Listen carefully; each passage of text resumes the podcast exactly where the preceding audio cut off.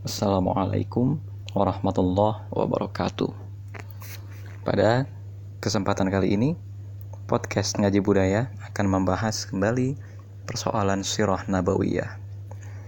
Rekan-rekan sekalian, ayat Al-Quran yang turun pertama kali setelah hijrah di kota Madinah, menurut sebagian besar ulama, adalah surat Al-Baqarah. Mengapa? Karena ini nanti akan berkaitan dengan sikap orang Yahudi atau interaksi antara dua kebudayaan, yaitu kebudayaan Islam dengan kebudayaan Yahudi. Sebelumnya di kota Mekah, yang terjadi adalah interaksi antara kebudayaan Islam atau interaksi dengan pola hidup antara pola hidup Islam dengan pola hidup jahiliyah kota Mekah yang mana definisi jahiliyahnya pada saat itu atau deskripsi jahiliyah pada saat itu adalah keadaan orang menyembah patung. Sedangkan kondisi jahiliyah yang ada di kota Madinah ini sedikit lebih rumit. Kalau kejahiliyahan kota Mekah itu melulu hanya orang menyembah patung, kalau di kota Madinah Rasulullah atau Islam itu nanti akan berhadapan dengan kejahiliyahan yang mewujud dalam dua bentuk. Bentuk pertama adalah penyembahan kepada berhala, bentuk kedua adalah agama Yahudi. Kenapa agama Yahudi kita katakan sebagai kejahiliahan? Karena memang pada saat itu kondisi orang-orang Yahudi memang ada dalam kondisi jahiliyah. Dalam pengertian Islam, jahiliyah itu bukan tidak punya agama menjadi beragama, tapi jahiliyah itu dari menjalankan Islam, dari tidak menjalankan Islam, dari dia tidak mengerti Islam, dari dia tidak beragama dengan cara agamanya Islam atau dari dia tidak hidup dengan cara Islam, menjadi hidup dengan cara Islam. Maka agama Yahudi yang ada di kota Madinah tetap akan kita katakan sebagai jahiliyah. Dalam kaitan hal ini, gitu ya, orang-orang Yahudi ini e, memang punya sesuatu yang unik yang tidak dimiliki oleh orang-orang kafir Quraisy. Apa itu? Yang pertama adalah tradisi tulis menulis atau tradisi literasi. Tradisi literasi ini memang tidak merata di seluruh kalangan Yahudi, tapi hanya dimiliki oleh para pemimpin kaum Yahudi dan hanya para pendeta kaum Yahudi. Artinya di satu titik, mereka juga melakukan penindasan antar sesama mereka. Jadi, alat pengetahuan itu hanya dimiliki atau hak pengetahuan hanya dimiliki oleh sebagian kalangan dan kalangan itu adalah kalangan pendeta dan kalangan pembesar seperti ada kapitalisasi pengetahuan. Apa tujuan kapitalisasi pengetahuan itu? Tentu saja untuk mengubah e, penafsiran atau mengubah bahkan teks Taurat menjadi sesuai dengan keinginan mereka. Jadi memang dari latar belakang kaum Yahudi ini itu kita akan belajar banyak sekali bagaimana jika suatu bangsa atau bagaimana jika suatu peradaban ya bagaimana jika suatu peradaban itu alat pengetahuannya, hak pengetahuannya atau hak akses kepada sumber pengetahuan hanya dimiliki oleh mereka yang satu bangsawan atau yang kedua mereka yang secara status sosial adalah status sosial orang yang uh, ilmuwan cendekiawan atau brahmana. Ini bahaya atas nama Taurat. Jadi memang ada beberapa eh, petunjuk-petunjuk gitu ya di berbagai kitab sirah dan berbagai kitab yang menunjukkan orang-orang Yahudi pada saat itu memang hak untuk mempelajari bahasa Ibrani, hak untuk mempelajari teks atau tulis menulis bahasa Ibrani dan juga hak untuk dalam tanda kutip melakukan kegiatan literasi hanya dimiliki oleh sekelompok orang dari kalangan Yahudi, tidak semua orang Yahudi. Itu sebabnya tidak semua orang Ansor juga bisa menulis. Tidak semua orang Ansor bisa membaca. Ya, ini yang yang menjadi persoalan. Kalau di kota Mekah uh, itu beda lagi urusannya. Kalau di kota Mekah itu memang tidak ada orang yang bisa menulis. Orang yang bisa menulis tidak dianggap uh, sebagai keahlian yang penting, tidak dianggap sebagai keahlian yang utama. Nah, lalu Allah di sini menurunkan langsung surat Al-Baqarah itu berturut-turut dari alif lam mim terus nanti riwayatnya itu lengkap sekali sampai dengan kira-kira permulaan juz 2. Nah, sampai kira-kira permulaan juz 2 itu apa sih yang dibahas? Ya, sampai kira-kira lebih tepatnya itu e, akan diturunkan nanti kisah Polut misalnya. Tapi kalau di awal juz 2 itu nanti kita akan lihat surat Al-Baqarah di bagian pemindahan kiblat. Sayaqulu sufaha'u minan nasi ma wallahum an 'alaiha. Tapi kalau saat ini gitu ya fokus bahasan kita adalah kepada sikap kaum Yahudi kepada Rasulullah. Ya, sebenarnya latar belakang psikologis atau latar belakang sosial dari kaum Yahudi dalam menyikapi Rasulullah. Kenapa? Uh, mereka itu menjadi sangat-sangat membenci orang Ansor. Kenapa mereka itu menjadi sangat membenci Rasulullah? Ibnu Ishaq atau juga Ibnu Katsir dalam hal ini memberikan beberapa petunjuk kepada kita. Dalam surat Al-Baqarah ayat 89 A'udzu billahi minasyaitonir rajim. Bismillahirrahmanirrahim. Walamma ja'ahum kitabun min indillahi musaddiqul lima ma'ahum wa kanu min qablu yastaftihi yaftaftihuna 'alal ladzina kafaru. Falamma ja'ahum ma'arafu kafaru bih. Falaknatullahi 'alal kafirin jadi dan setelah sampai kepada mereka kitab atau Al-Qur'an dari Allah yang membenarkan apa yang ada pada mereka yaitu Taurat dan Uh, sedangkan sebelumnya mereka memohon kemenangan atas orang-orang kafir, ternyata setelah sampai kepada mereka apa yang telah mereka ketahui itu mereka mengingkarinya. Maka laknat Allah bagi orang-orang yang ingkar. Jadi uh, rekan-rekan sekalian, di sini yang pertama, orang-orang Yahudi menurut surat Al-Baqarah ayat 89 sudah jelas itu mengetahui isi dari Taurat yang menyebutkan bahwa nanti akan ada seorang nabi yang ciri-cirinya itu memang seperti Rasulullah. Bahkan kalau di dalam beberapa surat yang lain, Nabi Isa itu sampai mengatakan dengan jelas namanya Ahmad atau namanya Muhammad. Bahkan Allah juga mengatakan ini mereka akan mengenal Rasulullah itu seperti mereka mengenal anaknya sendiri. Cara makannya dan lain-lain. Nanti ada cerita dengan lengkap gitu ya. Betapa kemudian orang-orang Yahudi ini terus ngetes Rasulullah. Tapi itu nanti gitu ya. Sampai e, digambarkan orang-orang Yahudi itu ngetesnya gini. Mereka tahu yang turun kepada Rasulullah itu Jibril. Terus ditanya kepada orang Yahudi kepada Rasulullah yang turun kepada engkau itu Jibril atau Mikail? Ternyata Rasulullah betul menjawab Jibril tapi kemudian ternyata ini malah menjadi alasan bagi kaum Yahudi untuk mengingkari Rasulullah. Maka Allah menurunkan surat Al-Baqarah ya. Man kana aduwwan lillahi wa malaikatihi wa rusulihi wa jibril wa mikala fa Allah nah dan seterusnya. Fa innallaha aduwwul kafirin.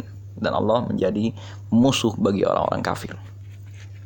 Nanti orang-orang Yahudi ini juga akan datang gitu ya memberikan pertanyaan kepada Rasulullah dengan pertanyaan yang nggak penting sebenarnya tapi ternyata pertanyaan ini ada dalam Taurat yang mana pertanyaan jawaban dari pertanyaan ini hanya diketahui oleh seorang nabi pada saat itu.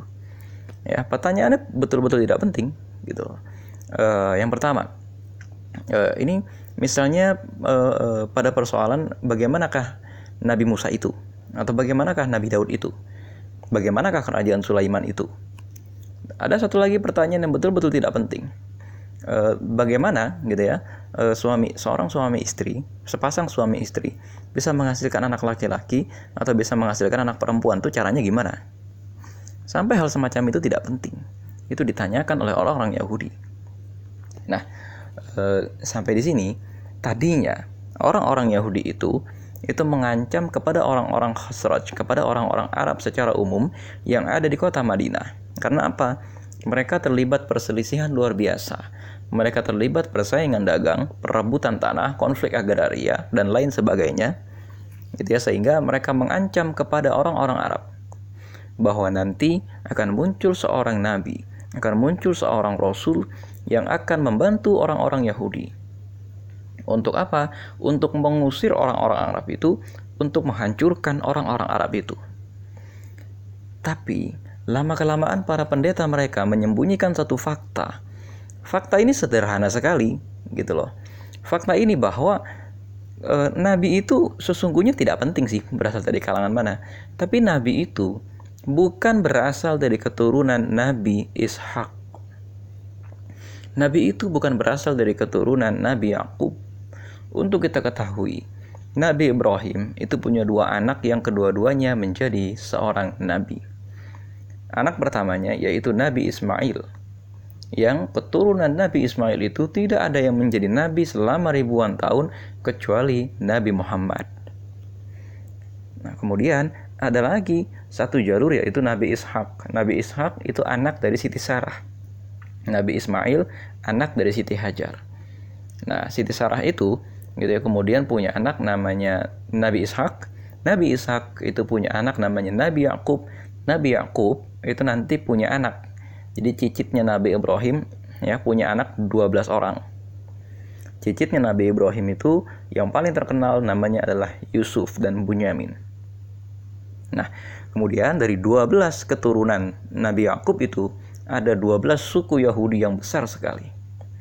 Dari 12 suku Yahudi itu, satu cabang di antaranya nanti menurunkan 20 suku, dan 20 suku ini, empat di antaranya menjadi besar dan tinggal di kota Madinah.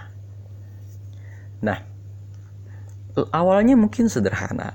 E, pendeta ini mulanya hanya mengatakan, nanti akan ada seorang nabi di akhir zaman yang akan membantu kita, yang akan menolong kita dari penindasan.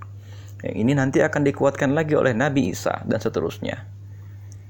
Tapi lama-kelamaan pendeta-pendetanya itu untuk menyemangati orang-orang Yahudi. Karena apa? Orang-orang Yahudi itu diusir oleh Panglima Titus dari Yerusalem pada tahun 70 Masehi untuk menyemangati kebangsaan, untuk menyemangati rasa nasionalisme, rasa kekeluargaan orang-orang Yahudi di satu generasi. Ada pendeta yang kemudian merahasiakan pengajaran kitab-kitab tadi lalu kemudian mengatakan bahwa nabi ini adalah dari keluarga kita, dari keturunan Nabi Ishak. Padahal kita tahu, di Taurat sendiri tidak pernah membahas ini keturunan Nabi siapa. Menurut ada beberapa manuskrip yang bahkan mungkin sampai in, sampai hari ini masih kita temukan jejaknya dalam perjanjian lama di Bible. Ya, itu masih ada bahwa nabi itu nanti akan lahir di Paran. Paran itu adanya di kota Mekah ya. Paran itu nama kuno dari kota Mekah. Jadi kalau nama kuno gitu ya kita lihat ada Jakarta. Jakarta nama kunonya itu kan Sunda Kelapa ya. Nama agak ke sininya lagi Batavia meskipun Sunda Kelapa itu bukan Batavia sekarang karena Sunda Kelapa itu adanya di daerah Jakarta Utara dan itu pun sudah mengalami e, misalnya ya sudah mengalami pengendapan sedimen dan lain-lain nanti akan muncul lagi itu analisis bahwa sesungguhnya katanya kiblat itu atau Nabi Muhammad itu turunnya di Petra, di Yaman atau di Yordan. Itu lagi rame di Twitter dan itu tidak penting saya rasa karena argumennya sangat lemah gitu ya. E, fakta sejarah yang lebih menguatkan Nabi Muhammad itu adanya di Arab Saudi itu lebih kuat daripada Nabi Muhammad tidak di mana-mana. Nanti ada lagi yang mengatakan bahwa Ka'bah itu sesungguhnya adalah sembahannya orang-orang Hindu berarti Nabi Muhammad itu sesungguhnya adalah pendeta Hindu. Ya nggak penting juga karena ternyata ajaran yang sampai kepada kita hari ini itu bukan ajaran yang semacam itu. Berbeda sekali antara agama Islam dengan agama Hindu. Sangat berbeda. Tidak mungkin misalnya agama yang sangat berbeda itu muncul dari satu garis yang sama. Tapi bukan itu. Yang ingin kita pelajari hari ini adalah jadi begini. Ketika orang-orang Yahudi itu satu lapisan generasi ingin mengatakan sesuatu yang bertentangan dengan sumber ilmunya orang-orang Yahudi, maka otomatis ada dua pilihan di situ. Satu, memalsukan sumber ilmunya, atau yang kedua, menghalangi orang dari akses kepada sumber ilmu. Akhirnya yang paling mungkin terjadi adalah menghalangi orang dari akses kepada sumber ilmu itu. Di kota Madinah pada saat itu, orang-orang Yahudi punya semacam taman baca, punya semacam tempat e, sekolah namanya Baitul Midras dalam bahasa Arab itu artinya adalah e, rumah belajar ya. Rumahnya pendeta-pendeta itu gitu ya. Di rumah pendeta-pendeta itu mereka mengajarkan Taurat baik dalam bahasa Arab maupun dalam bahasa Ibrani. Tapi yang jadi masalah gitu ya kan mereka mengatakan sesuatu yang berbeda dengan yang diajarkan dalam bahasa Ibraninya. Apalagi pada saat itu ada yang namanya Talmud maka kepentingan mereka kemudian satu buat orang atau buat ilmu untuk membaca kitab itu menjadi ilmu yang sangat langka. Ini yang kemudian terjadi di tengah-tengah masyarakat pada saat itu. Orang jadi tidak bisa membaca Taurat sesuka hatinya tidak seperti kita. Asal kita mau belajar bahasa Arab, kita bisa itu mengerti isi Al-Quran secara sekilas. Tafsirnya pun tidak akan terlalu jauh dari tafsir bahasa. Ya, jadi kalau dalam Al-Quran itu kan kaidah tafsir. Kalau menurut Ibnu Katsir misalnya, cari ayat yang ini pengertiannya dalam sebuah ayat yang lain. Kalau menurut beberapa ulama yang lain, zohirnya dulu ini apa? Gitu loh, jangan ditakwil dulu. Kalau di Taurat pada saat itu, karena tidak banyak orang menguasai lagi bahasa Ibrani. Tidak banyak lagi orang menguasai bahasa tulis, bahasa Aramaik atau bahasa Ibrani misalnya. Maka kemudian pengertian orang kepada Taurat itu menjadi berubah-ubah. Dan kenapa tadi kepentingannya untuk menyatukan atau nasionalisme kaum Yahudi. Agar mereka itu nanti percaya bahwa nabi terakhir itu nanti diturunkan betul-betul untuk menolong mereka yang ada dalam masa Great Diaspora Great Diaspora. Itu maksudnya adalah masa eksodus besar-besaran. Masa ketika mereka itu terlunta-lunta tanpa seorang nabi pun membimbing mereka setelah pemberontakan mereka di Yerusalem pasca meninggalnya atau diangkatnya Nabi Isa pada tahun kira-kira 30-an Masehi gagal. Ini yang kemudian menjadi masalah. Jadi, nasionalisme di satu titik ya itu agak berbahaya kalau kemudian nasionalisme ini sampai mempengaruhi bagaimana cara sebuah bangsa mencari ilmu. Ketika motif mengajarkan ilmu kecampur dengan motif untuk nasionalisme, motif keormasan, motif kebangsaan, dan lain sebagainya, maka ilmu yang diajarkan nanti akan bias mengikuti kepentingan dari pengajarnya. Nah, inilah barangkali yang kemudian terjadi hari ini. Ada sekelompok orang di antara kita yang terlalu ekstrim gitu ya. Sampai-sampai kemudian mengikuti orang-orang Yahudi ini. Ketika mengajarkan Islam misalnya gitu kan semangatnya nasionalisme semangatnya membela bangsa semangatnya e, menyatukan umat Islam yang sekarang sedang terpecah belah semangatnya agar membuat orang Islam itu lebih toleran toleran kepada perbedaan. Tapi tapi ini yang jadi masalah sampai kemudian memalsukan atau sampai kemudian menyalahi arti sesungguhnya dari Al-Quran atau mengajarkan Al-Qurannya tematik. Ada satu ayat dipakai satu ayat yang lain tidak apa yang terjadi kemudian nanti gitu ya umat Islam itu sedikit demi sedikit akan seperti kaum Yahudi lama kelamaan nanti ketika sudah turun kebenaran turun seorang nabi gitu ya, atau dalam dalam Al-Quran surat Al-Baqarah ayat 89 ini ketika turun Nabi Muhammad itu mereka menolak Nah, kenapa mereka menolak? Karena sepanjang pengetahuan mereka, harusnya Nabi itu dari keturunan Nabi Ishak. Yang kasihan follower-follower. Yang kasihan itu pengikut-pengikutnya. Nah, padahal pembesar-pembesarnya juga tahu bahwa memang Nabi itu adalah keturunan dari Nabi Ismail. Dan mereka sudah tahu orang-orang Arab yang ada di kota Madinah itu bukan keturunan Nabi Ismail yang merupakan keturunan Nabi Ismail adanya di sekeliling kota Mekah.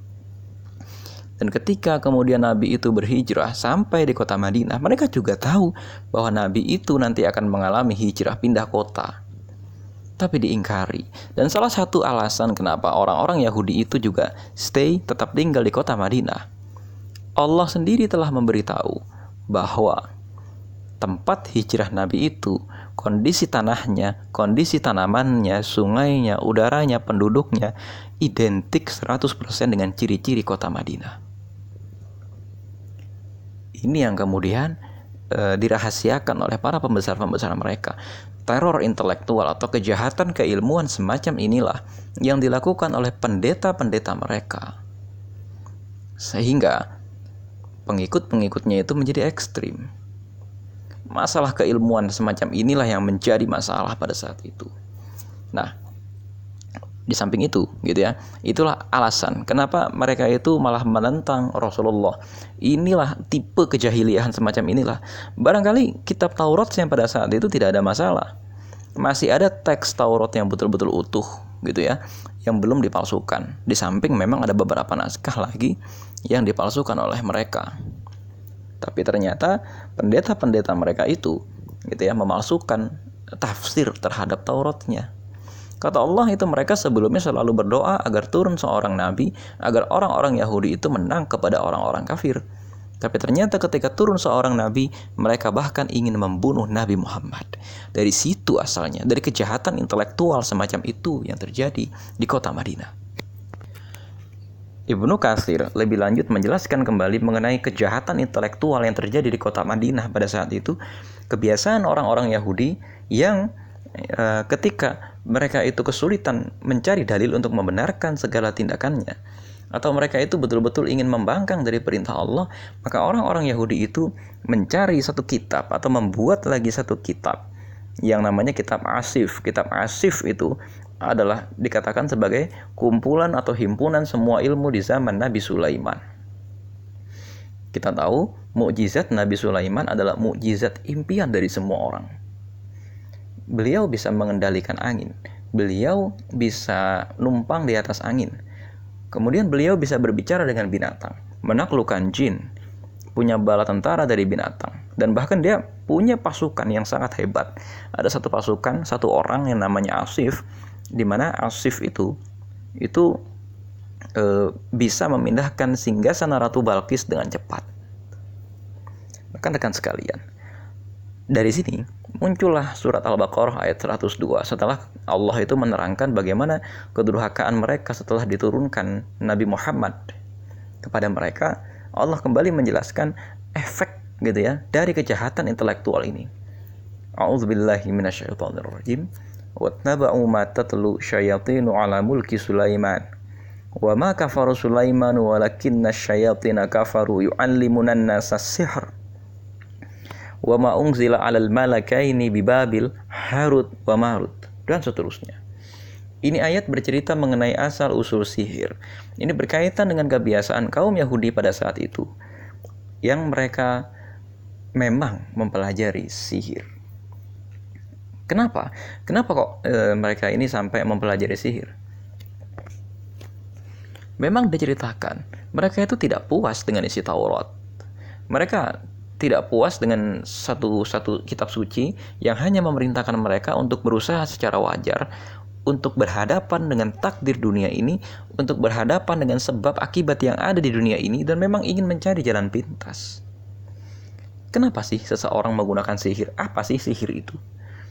Sihir adalah sebuah keajaiban, yaitu jalan pintas agar seseorang mencapai tujuannya yang mana jalan pintas ini bisa menguntungkan, bisa memberi manfaat, bisa juga memberi mudarat. Apa itu? Membunuh, memisahkan seseorang dari istrinya, ya kan?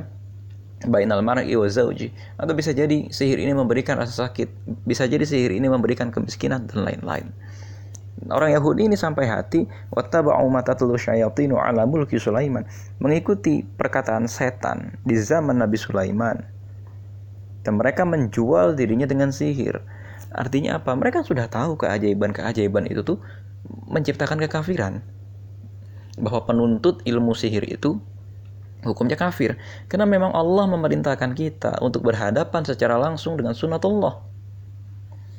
Kalau Anda mau pergi dari Jakarta ke Bandung misalnya, jangan belajar ilmu lipat bumi agar dalam waktu setengah jam Anda sampai ke Bandung hadapilah sunatullah, hadapilah hukum sebab akibat, hadapilah takdir, sehingga Anda harus naik bis yang tiga jam, Anda harus naik motor empat setengah jam, Anda harus harus naik kereta dua setengah jam. Kalau mau cepat Anda naik pesawat cuma 20 menit, tapi ke bandaranya dua jam, ya kan turun dari bandaranya juga tidak tidak tepat di kota Bandung yang ingin Anda kunjungi. Kalau Anda misalnya mau ke London, maka Anda harus menabung, Anda membeli tiket pesawat, Anda ke Londonnya saja itu memakan waktu sekitar 10 sampai 12 jam. Nah, rekan-rekan sekalian, karena ketidakmauan kita atau karena ketidaksabaran kita dalam menghadapi sunat Allah inilah maka manusia mencari jalan pintas. Yang namanya jalan pintas pasti akan merusak ekosistem. Yang namanya jalan pintas analoginya, kalau sudah ada jalan utama di sebuah gunung ketika kita dari kaki gunung ingin mendaki. Lalu kita malah memilih jalan pintas. Apa yang terjadi? Kalau kita malah memilih jalan pintas dan kita kemudian merusak ekosistem alam tadi dengan membuka jalan baru, membuka jalan pintas yang lebih cepat, maka dampaknya akan terjadi kerusakan di hidup ini. Dampaknya akan terjadi kerusakan di gunung tersebut. Nah, sihir juga begitu. Apalagi jalan pintas tadi bisa digunakan untuk berbagai macam hal dan rata-rata pengamal ilmu sihir itu bukan untuk uh, dalam arti bukan untuk melakukan hal yang baik. Ibnu Katsir sendiri dalam tafsir Ibnu Katsir ketika menjelaskan surat Al-Baqarah ayat 102 ini mengatakan bahwa dulu gitu ya ketika manusia di zaman kerajaan Nabi Sulaiman itu menghadapi satu masalah Suatu ketika Nabi Sulaiman itu diterpa sakit yang luar biasa. Kemudian Nabi Sulaiman itu dikudeta. Sampai kenapa? Karena sakitnya itu membuat Nabi Sulaiman tampak seperti mayat. Walaqad fatanna Sulaiman ala kursiyyihi jasadan thumma anab. Itu kata kata Allah dalam surat Sad. Nah, maka yang terjadi adalah uh, manusia pada saat berkuasa raja yang mengkudeta Nabi Sulaiman tadi, pada saat berkuasa orang yang salah tadi, itu mempelajari sihir, rame-rame mempelajari sihir untuk bisa mengendalikan kerajaan yang ditinggalkan oleh Nabi Sulaiman. Mereka ingin mengendalikan angin, mereka ingin mengendalikan cuaca, mereka ingin bisa berbicara dengan hewan, mereka ingin bisa mengirim hujan ke tempat yang mana mereka suka, mereka ingin menghentikan hujan, mereka ingin uh, mengirim pasukan jin mereka ingin memerintahkan setan-setan untuk membangun sesuatu, tapi mereka tidak mampu karena memang itu mujizat dari Allah. Tapi setan-setan pada saat itu mengajarkan sesuatu yang membuat mereka bisa meniru Nabi Sulaiman meskipun tidak dalam wujud asli, meskipun tidak dalam hakikat yang betul-betul menyerupai mukjizat Nabi Sulaiman. Alkisah kemudian eh, ketika Nabi Sulaiman disembuhkan dan bertaubat setelah itu, ya Qala rabbi firli wa habli mulkan la yanbaghi li ahadin min ba'di. Kata Allah dalam surat Sad, uh, ya Allah ampunilah aku wa habli mulkan la yanbaghi li ahadin min ba'di dan berikan kepadaku uh, ikatkan kepadaku gitu ya satu kerajaan yang tidak akan diberikan lagi kepada orang sesudahku. Nah, Kenapa Nabi Sulaiman di sini menggunakan kata wahabl ya wahabl mulka la bagi ahad min ba'di. Bukan bukan berikan dalam arti bukan uh, uh, begitu saja Allah memberikan kerajaan yang sudah mapan tapi untuk meminta seolah-olah hubungkan ikatkan gitu ya atau dalam hal ini dekatkan gitu ya uh, kerajaan yang tidak akan diberikan. Karena masalahnya begini rekan-rekan sekalian harus memperhatikan Ketika Indonesia itu pemimpinnya silih berganti. Ketika penduduk Indonesia itu silih berganti. Ketika rezim yang berkuasa di negeri ini silih berganti. Ada rezim Orde Lama, rezim Orde Baru, rezim transisi, ada rezim reformasi, Megawati dan SBY. Sekarang ada rezim Jokowi. Apa yang terjadi? Gunung tetap pada tempatnya. Lautan tetap pada jumlahnya pulau-pulau juga tetap pada jumlahnya, bahkan perputaran cuaca juga tetap pada jumlahnya. Yang berbeda hanya manusianya, tapi kemudian manusia ini tidak semua manusia diberikan kekuasaan untuk bisa mengerti alam, mengendalikan alam dan mengendalikan rakyat. Apa yang terjadi? Di tanah yang sama, di gunung yang sama, dalam cuaca yang sama, dalam iklim yang sama, dengan jumlah lautan yang sama, beda raja, beda presiden, juga bisa beda dampak kekuasaannya. Maka Nabi Sulaiman sebetulnya menyadari ilmu ini bahwa sebetulnya gunungnya sama dengan gunung yang ada pada zaman Nabi Daud. Binatangnya sama dengan binatang yang kita lihat. Kalau Nabi Sulaiman melihat semut, maka kita juga melihat semut. Tapi kita tidak terhubung dengan semut itu sebagaimana Nabi Sulaiman terhubung dengan semut itu. Nah, ilmu tingkat tinggi semacam inilah yang tidak disadari oleh orang-orang Yahudi bahwa itu adalah kekuasaan Allah. Maka orang-orang Yahudi itu ingin mencari jalan pintas dengan mempelajari sihir. Al-Kisah kata Nabi, apa kata Ibnu Katsir. Ketika Nabi Sulaiman itu meninggal, ya, ketika itu Nabi Sulaiman meninggalnya di atas bukit ketika meninjau suatu pembangunan, maka yang terjadi adalah orang-orang itu menggali kembali ya apa yang sudah ditimbun oleh Asif tadi apa yang jadi begini ceritanya ketika orang-orang rame-rame mempelajari sihir dan Nabi Sulaiman sudah sembuh dari penyakitnya tadi Nabi Sulaiman memerintahkan kepada ajudannya yaitu Asif untuk membunuh penyihir dan mengumpulkan semua kitab sihir yang mereka punya dan menguburnya di bawah kursinya Nabi Sulaiman. Nabi Sulaiman ingin menjaganya dengan kakinya sendiri dan menjamin bahwa sihir ini tidak akan keluar lagi minimal tidak dalam masa kekuasaannya. Tapi ketika Nabi Sulaiman meninggal, orang-orang tadi menggali kembali sehingga sana Nabi Sulaiman dan menemukan kitab-kitab sihir. Kitab Nabi Sulaiman sendiri jatuh ke tangan setan dan kemudian oleh setan-setan itu setiap dua kalimat ditambah enam kalimat kebohongan sehingga menjadi sihir. Dan sihir yang paling kuat itu, kata Ibnu Katsir adalah yang bisa memisahkan seorang istri dari suaminya. Nah, ini yang kemudian terjadi. Apa sih pangkalnya? Pertama tadi, rasa nasionalisme yang terlalu tinggi inilah yang menyebabkan akhirnya orang-orang Yahudi punya sikap keilmuan yang sangat buruk. Mereka menolak kebenaran. Andai pun sampai kebenaran kepada mereka, mereka menafsirkan dengan cara yang membuat kebenaran itu menjadi kebohongan atau andai pun yang datang kepada mereka itu kebohongan, maka mereka akan menafsirkannya dengan cara yang salah, sehingga kebohongan itu akan tampak sebagai kebenaran. Yang penting gitu kan, nasionalisme Yahudi itu dulu. Nah, terus yang kedua, karena kejahatan intelektual tadi, maka mereka malah mempelajari sihir untuk mencari jalan pintas kekuasaan. Inilah yang kemudian trennya terjadi di negeri kita teror intelektual, kejahatan intelektual, kejahatan ilmu ya berupa orang-orang yang memang di level-levelkan sehingga tidak semua orang berhak mengakses pendidikan yang baik. Ya atau bahkan memang ada sekelompok orang di pemerintahan maupun di korporasi yang punya uang menahan ilmu, mengkapitalisasi pendidikan ya agar hanya orang-orang kaya yang mendapatkan akses kepada pendidikan dan lain-lain itulah yang kemudian menyebabkan bangsa kita jatuh lebih dalam lagi ke dalam kejahiliahan. Dan di titik semacam itulah surat Al-Baqarah harus tampil menjadi alasan kita untuk merevolusi pendidikan di negeri ini. Datangnya agama Islam ke hadapan orang-orang Yahudi adalah sebuah pertanyaan penting. Apakah Anda mau berubah? Apakah Anda mau bergerak beranjak dari teror intelektual, dari kejahatan intelektual yang sudah Anda lakukan beratus-ratus tahun ini atau tidak? Itulah inti dari surat Al-Baqarah. Itulah mengapa juz 1 itu dibuka gitu ya dengan zalikal kitabu la raiba Inilah kitab yang tidak ada keraguan di dalamnya. Karena apa? Kejahatan intelektual selalu melahirkan keraguan-raguan. Dan untuk menenangkan keraguan-raguan itu selalu akan digunakan cara militer, selalu akan digunakan cara yang membungkam orang yang bertanya.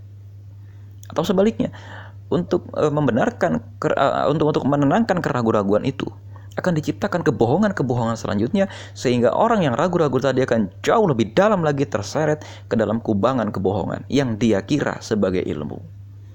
Nanti ya, ketika orang-orang bodoh ini mendirikan negara, ketika orang-orang bodoh ini memimpin bangsanya, maka orang-orang bodoh ini akan menggunakan kebohongan-kebohongan yang terlanjur dia yakini sebagai kebenaran tadi sebagai pondasi untuk mendirikan bangsanya. Nah, rekan-rekan sekalian, inilah yang barangkali terjadi di negeri kita. Mengapa ketidakadilan terus meruah? Dan lain-lain. Assalamualaikum warahmatullahi wabarakatuh.